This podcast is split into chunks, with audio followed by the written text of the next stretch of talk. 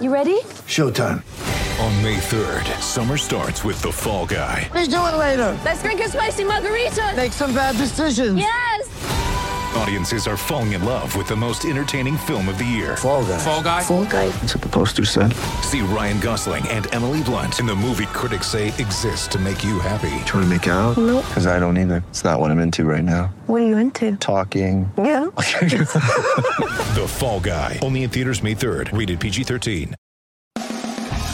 We've got the whole crew together as we cover Ohio State with our instant analysis from Ohio State. There's something that doesn't feel right. Unbelievable effort from him today. Is E.J. Liddell going to crack the first team all Big Ten? I think he can be the guy. I'm not trying to start a quarterback controversy. He seems to have the durability. He certainly has the toughness is the question on a lot of people's minds here.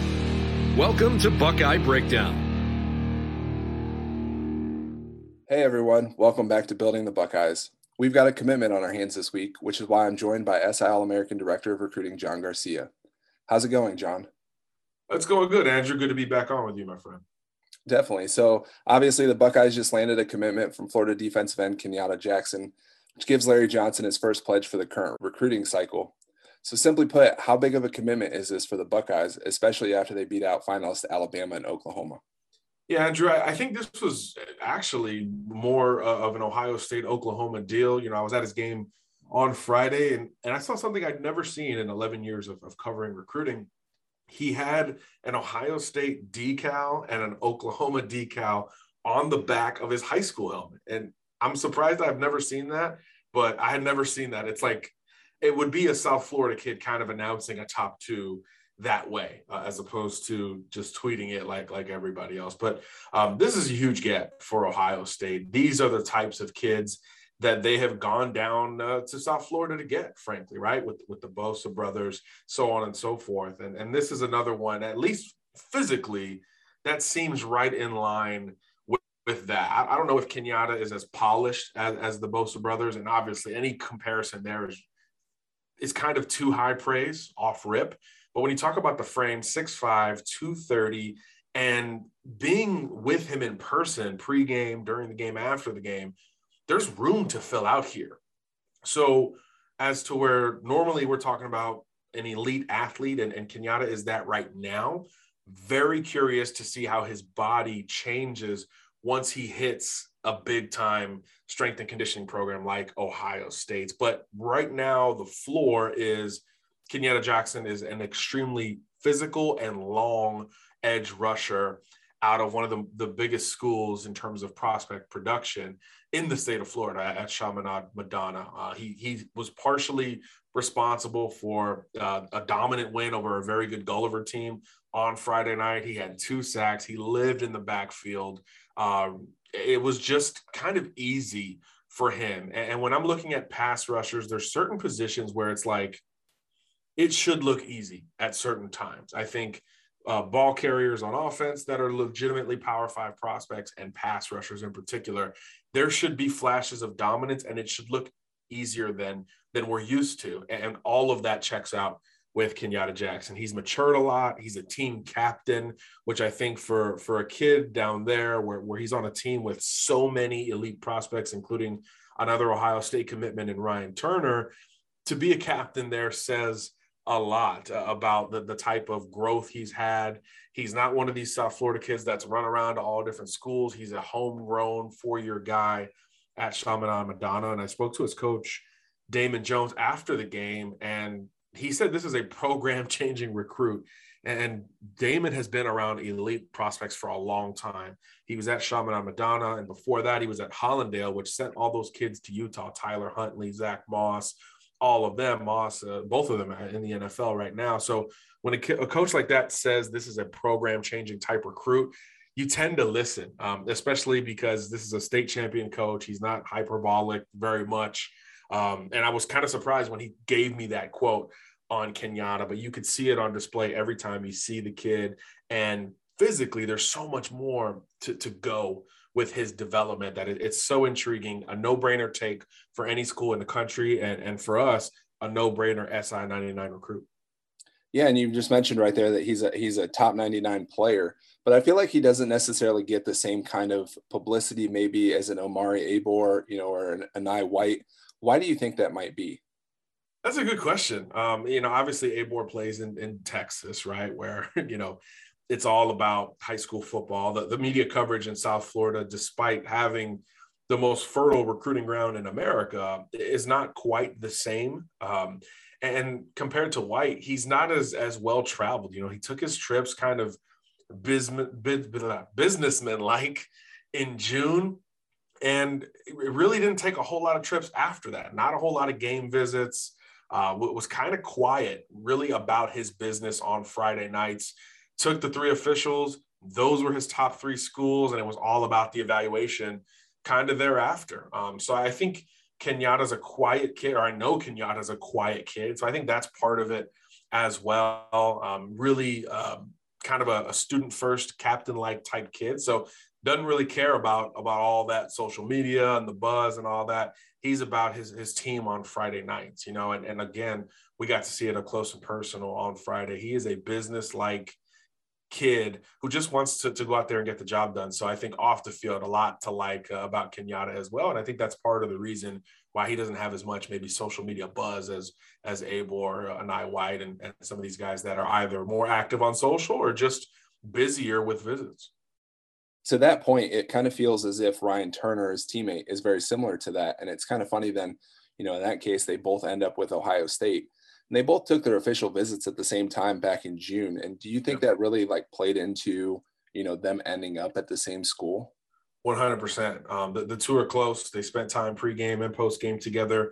When I was there, obviously took the trip together. And, you know, Chaminade's one of these power programs in the state of Florida, Andrew, where there's a lot of travel. In the off season, there's a lot of cohesiveness that's created because you're just spending more time with each other. You know, it's a private school. They've got a couple of resources, you know, at their back, which helps to travel and build kind of that chemistry with the team. And you could really see it extrapolate on Friday nights. And for some, you can see it projected onto Saturday. So I think that absolutely helps. The Ohio State reputation in South Florida is extremely strong. We all know the vulnerabilities of recruiting the area relative to the local programs, right? Miami, even the other in-state schools, Florida State. Everyone's been able to go pick and prod down there, and Ohio State's done as good a job as anyone. You know, Ohio State, Clemson, Alabama come to mind as three recruiting powers, Georgia as well, who have all dipped into Miami very consistently. And for Ohio State to have two, you know, Chaminade Madonna Lions headed in, I think says a lot about the longstanding reputation at Ohio State, as well as, you know, shooting your shot with the best, which Ohio State always does. And I really think you made an excellent point there too, especially with where Florida State and Miami are as programs right now. It feels like those kids, you know, aren't necessarily one wanting to stay home, but then two kind of more right for the picking, if that makes sense, just because of where those programs stand. You know, kind of moving forward then, do you feel like Ohio State has this in a bag where they don't have to necessarily worry about a typical South Florida recruitment? Or is this something that, you know, despite that, you know, maybe they're still going to have to recruit these kids for another 2-3 months?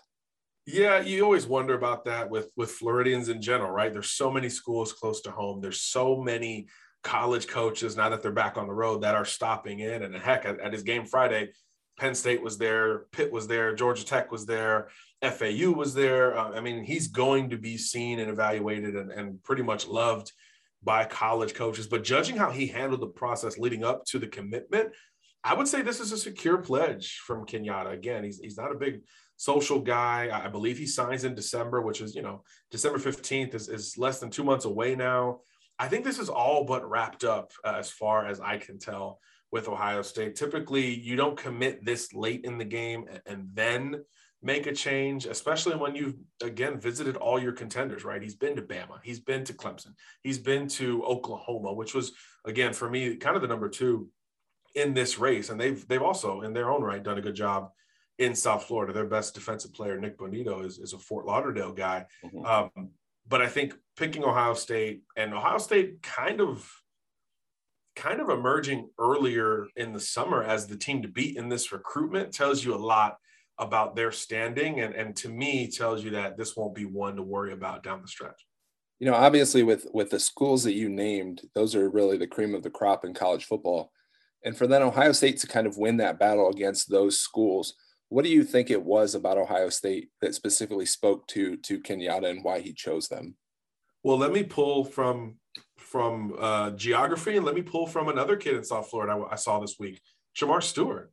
You know, another elite South Floridian. When I brought up Larry Johnson, I mean, he said he's a legend, and it's a once in a lifetime opportunity to play for somebody like that. So I think that, combined with the history of not only defensive ends, and we can really roll down the list here, but specifically in South Florida, all of that, you know, connects with a South Floridian. These kids don't grow up dreaming of playing for Miami or Florida State anymore, because none of them had really won in their lifetime. You know, the Tebow, Urban Meyer run at UF was kind of done when they were children or young children, maybe even before they fell in love with football. And the Jameis Winston FSU run feels like it's even longer ago because of how far FSU has fallen. And there's just a certain caliber of kid who isn't even going to consider a school like that, given the last couple of years in Tallahassee. So the door is wide open, and these kids at a younger age, and again, high-profile recruit from an early age at a high-profile program who travels, those kids are getting Ohio State offers, you know, a year, 2-3 years ago. So the relationship is fostered, and all of that extra fluff with the reputation of Johnson and what Ohio State's done at that position, it's just hard to compete against. And there's a structure there with Ohio State that really doesn't apply with Alabama and Oklahoma, the other finalists at that position, with the coordinators, with the structure of the coaching staff, and obviously with Larry himself. So all of that, I think, was really hard to go against, and it's part of the reason why OSU won out. Let me tell you, though, it kind of is hard to believe it's been that long since Miami was relevant. Like, I know it was only, you know, 2002, 2003, but it doesn't seem that long ago. But then when you look at it from the standpoint of these kids as they're making their decisions, like, many of them weren't even born at that point in time. Well, so all of them at this point, right? Yeah, if they're high school recruits, they were not born the last time Miami was even in consideration for elite status, much less winning national titles. And that's what's really hard to explain to the typical South Floridian who's, you know, our age or older, because they've seen 5 and should have been 6 probably national titles. I don't know if I should say that on this podcast, but you know, it was a truly dominant stretch where even when you weren't winning the Natty, you were right there, kind of like Alabama, Clemson, Ohio State right now, right? I mean, it's like, even if you're not number one, you're knocking on the door. So it's really hard for that group to swallow and to deal with, but it is the truth. I mean, these kids have no true knowledge beyond documentaries or YouTube of Miami being a top tier school. And again, it's crazy to say it out loud, but it's absolutely true. It seems like that's really the case in recruiting, though, is there's a lot of what have you done for me lately. It doesn't matter, you know, all these, you know, these schools can speak about tradition and things like that. But if they're not winning national titles or competing and playing in the playoff or winning all these various individual awards or being first round draft picks, like, you're not going to get these kids. Plain and simple. If it's not about winning like it used to be when I first started covering recruiting, it's about reputation and sending guys to the league. So all of that stuff usually correlates. And Miami's been able to send a couple guys early, but they weren't superstar homegrown kids for the most part. You know, a couple were transfers and a couple were kind of sleeper recruits. So your high profile Kenyatta Jackson types have been leaving South Florida since, you know, Amari Cooper and those guys started to, Teddy Bridgewater, Lamar Jackson. I mean, it's for a decade now. These guys have just left South Florida for the most part, and the homegrown superstars hadn't necessarily panned out if they did go against that trend. So it's an easy pitch to make if you're Ohio State, Clemson, Bama, Georgia. Really, those four, maybe Oklahoma as a 4B, have been able to do it consistently, and particularly on the defensive side of the ball. For sure. And there's another program out on the West Coast, USC, that is kind of in a similar situation, just because, you know, people our age watched, you know, Reggie Bush and Matt Leiner and the winning streak there. And it's like, it's hard to wrap your mind around USC not being that program anymore. But then when they have a commitment like Devin Brown, quarterback, you know, and then other schools are getting involved, like Ohio State, who just offered him earlier this week, you start to wonder, like, can schools flip him from that? And specifically when it comes to Ohio State, how do you feel about their chances of flipping him from his pledge? It's going to be really interesting. I think, you know, Devin has always wanted to play at USC. He's an Arizona kid. I know he's playing his ball in Utah as a senior. He's an Arizona kid, and USC was really the first big-time program that said, you know what, you got the green light.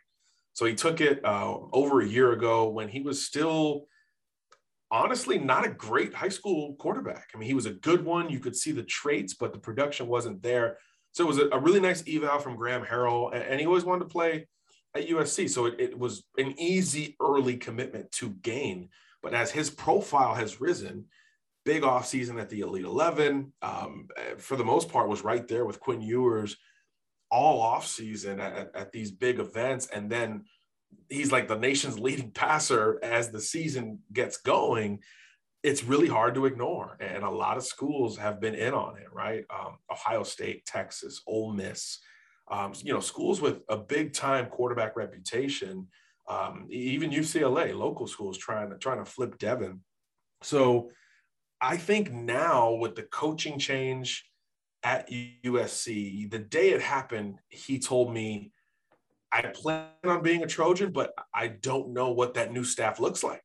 Mm-hmm. I don't know what kind of quarterbacks they value. And there are a lot of examples of big-time quarterbacks that kind of got screwed by the coaching change. And the new staff either didn't like them or kind of continued to recruit them, but with the thoughts of, I'm going to go get my guy, right? A lot of these coaching hires are quarterback driven. So I think of Florida, Dan Mullen. Matt Corral was committed to the Gators at the time. Dan Mullen gets the job, and he's like, I want to go get Emory Jones. That's my guy, which is, you know, looking back, obviously the wrong choice. But Corral gets dropped, and he falls into Ole Miss's lap. So I don't think this is the case with Brown. I think whoever the new USC coach is will value him and try to keep him. And the coaches there right now are doing their best. But he said it when we spoke this weekend. He said, an Ohio State offer is different. Like, it feels differently than all the other offers he has. The Ole Miss one is nice. They're doing big numbers with a West Coast quarterback right now with Matt Corral to tie that all together. He's familiar with USC. Sure. Texas is intriguing with that new staff. He hasn't taken a visit, so we'll see. But the Ohio State one, his tone changed talking about OSU. And I would imagine spending a week with Quinn Ewers, he's got a relationship with him and kind of understands a little bit more about the Buckeyes than some of these other schools on the list. So I do think this is going to be a major player in this battle. And if Ohio State has attrition in the quarterback room, which you tell me, I'm assuming is expected, mm-hmm.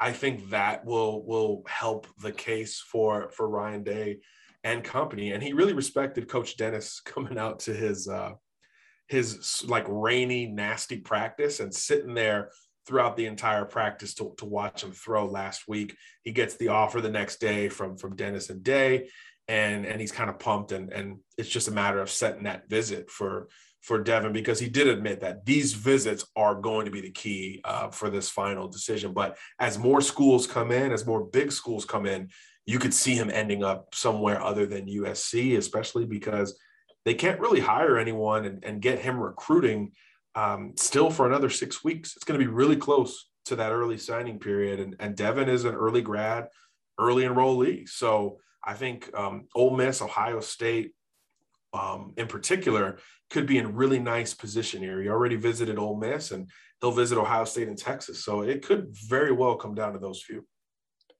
I think it's really interesting to hear kind of West Coast kids talk about Ohio State being that offer that is different. You know, traditionally you have USC is out there, then Oregon has kind of made a splash just because of, you know, it's kind of that newfangled thing or whatever. It kind of reminds me a lot about what Chris Olave kind of said about when Ohio State started recruiting him. You know, he had USC, Utah, and UCLA after him. But then when Ohio State came in, and that was just a thing. And I think I get kind of the sense here with Devin Brown. You know, obviously he's committed to USC. He grew up a USC fan, but at the same time, maybe it's one of those things where he says, hey, I just got to get away. I see what Ohio State is doing. You know, maybe I have to, you know, compete with Quinn Ewers or those kind of things. But at the same time, that might be the best position for him moving forward. And that kind of sometimes outweighs a fan, you know, being a fan for however long. 100%. You know, the fandom gets you in the door, especially early. But yeah, as time goes on, I mean, these are quarterbacks. These are smart kids, right? These are program leaders, you know, face of your program kind of kids. And I think what has helped him open his eyes is, one, he's already gone away from home. You know, he's playing in Utah with Corner Canyon High School, which had Zach Wilson, Jackson Dart the last few years, big time school. And they run a pure spread, up tempo, quick calls, go, go, go. So his perception of his own ability has changed in the last 6 months, in addition to his profile rising at the same time. So, you know, we talked about Kenyatta Jackson being businesslike. Every quarterback has to be businesslike in how they go through the process, and the offenses that are proven to work in that up-tempo style, I think, are going to get the benefit of the doubt, which is why I pointed to Ole Miss and Ohio State kind of being, to me, the top group at the end of the day, once he takes the visits, right? Because he's not going to hate the visit. And he's in Utah, so he's a Southern kid or a Southwest kid from Arizona, but he's obviously about to deal with the cold, so I don't think that's going to detract him from Ohio State. So I think him already having left home and had to, you know, hey, I got to be a little bit more mature now, and going through the cold, going through the coaching change, and a scheme change for his own skill set points him to established quarterback cultures like Ohio State, like Ole Miss. Texas could be there by the end of the year, but, you know, things aren't as hot there at UT. So I do think he wants that structure, which again, when it goes back to USC, does the new coach retain Graham Harrell? Is the system similar? Most people expect USC to go for an offensive name, so there's really no guarantee that type of passing attack will be retained by the new regime. So it's really touch and go, but I think the structure, the establishment, the consistency of Ohio State at that position, plus the visit, is going to resonate here. I think you made a really good point, though, when you said kind of just his perspective of his own abilities has changed and just kind of who he is, because I think that's a really big part of it as well.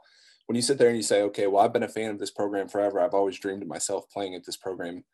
And then you see Ohio State and Ole Miss racking up all kinds of points and all kinds of offensive yards and, you know, being in the conversation. West Coast quarterbacks, too. Exactly. And then being in the conversation for Heisman Trophy, like, those are all things that he's going to consider, and then he's going to obviously see how that ends up. And if he's planning on making a decision in December, you know, those visits, like you said, are going to be very crucial. And there's no plan to go back to USC. He was there at the Stanford game, which is basically what got Helton the boot, and he has no plans to be back, which I thought was really interesting. So he basically hasn't gone back for a live look at the interim staff and how they're handling things. Obviously you could watch on TV and all that stuff, but there's no plans to go back, which I think is kind of telling. You know, if he was an LA kid who could just kind of stop by, fine, but he's an Arizona kid and now he's a Utah kid technically. So you can't really just pop over for a quick trip.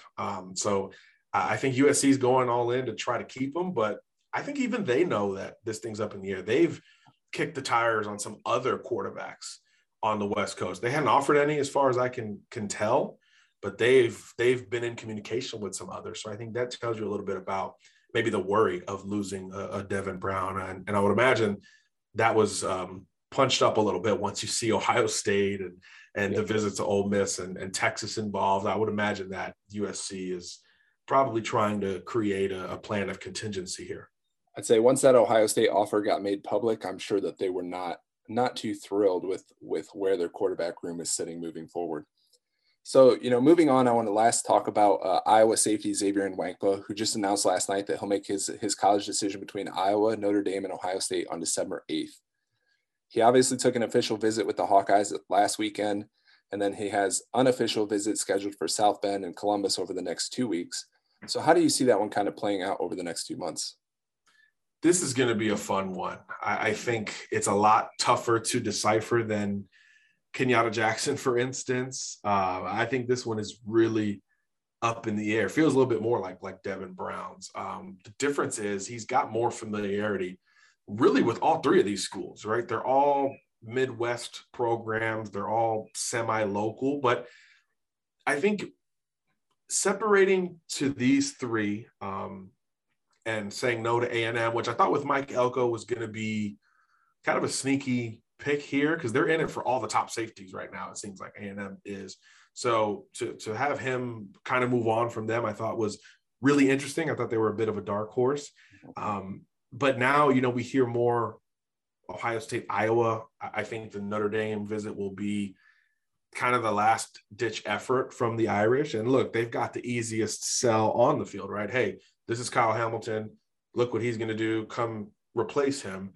But with a kid like Xavier, I don't think it's that simple. I think if it was, he'd be committed already, maybe a long time ago.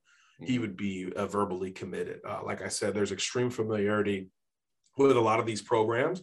And he's going to get a closer look at the other two. But I see this as kind of a classic, do you go with your head, do you go with your heart kind of decision. Ohio State obviously has a reputation in and of itself with defensive backs. I think just as easily as Notre Dame could sell Kyle Hamilton, Ohio State can sell, hey, you know, our secondary maybe hasn't been what it used to be. Come help us get back to what we know. Especially at safety. So I think there's always a sell with these programs, but I just see this as more of a, do you go with your head, which is Ohio State, structure, all the stuff I said about Kenyatta Jackson kind of applies here to another SI 99 recruit, or do you stay home?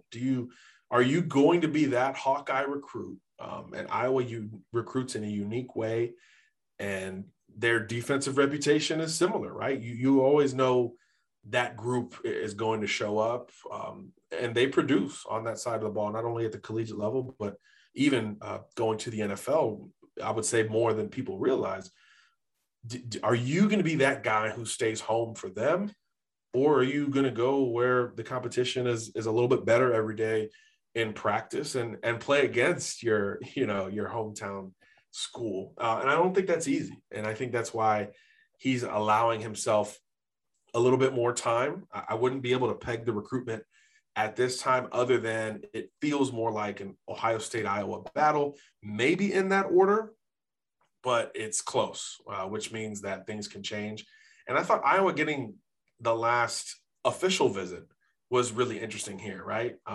We were talking about with Devin Brown that he can't just pop over to USC. I mean, Xavier can just pop over to Iowa. So I thought them getting a late official was really intriguing with him valuing the hometown program.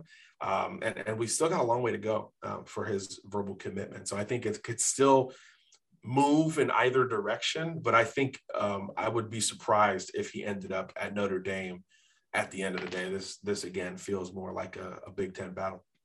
I did think that the timing of his official visits were really interesting. One, in that, you know, he has those visits to Notre Dame and Ohio State coming up, so it kind of nullifies, in my opinion, the hoopla of it being an official visit to Iowa, because it's really just boom, boom, boom, back to back to back, as opposed to being like a very clear, you know, defined official visit where he doesn't have anything else around it, and Iowa had the last kind of say in that respect.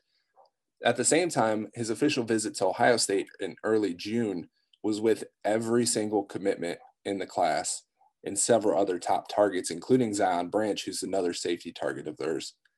And I think that, in my opinion, what that's ultimately going to come down to is, you know, you talk about playing at home, playing for Iowa, you know, all the stuff that comes with that. But I think there's this sense that he finds a little bit of home with the Ohio State commits, if that makes sense, just because they're all so close, you know. And if you watch them talk or see how they interact on social media too, you'll see CJ Hicks always tweeting it at Xavier. And it's kind of one of those things where they're just building that relationship that kind of seems like that will ultimately be what wins him over. And it very well may be. You know, these recruitments are hard. These recruitments are very hard. Ohio State's proven that they can go out and win them. So it's easier to give them the benefit of the doubt. But I think when it's, you know, within the same conference, it does make it a little bit harder. This is probably the best recruit in Iowa. And I mean, you would know better than me up that way in several years, I would say, from my perspective. So are you, how do you deal with that?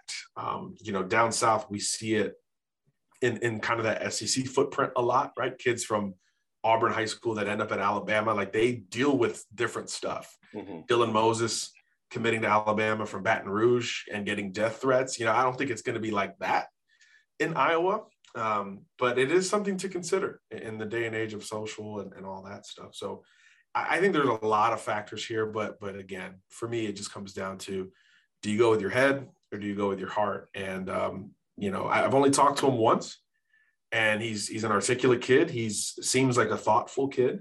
And that doesn't help me try to make a prediction on this recruitment. So it's going to be very fun to watch down the stretch. And again, like you said, every school is going to get their shot here down the stretch as well. So you wonder if December 8th, you know, that's right in that coaching carousel window. So you're curious to see if there is some movement with some assistants, which at, you know, if all things are kind of close and then boom, one of your positional coaches or coordinators moves on. Not saying I have any scoop on that, but yeah, you never know.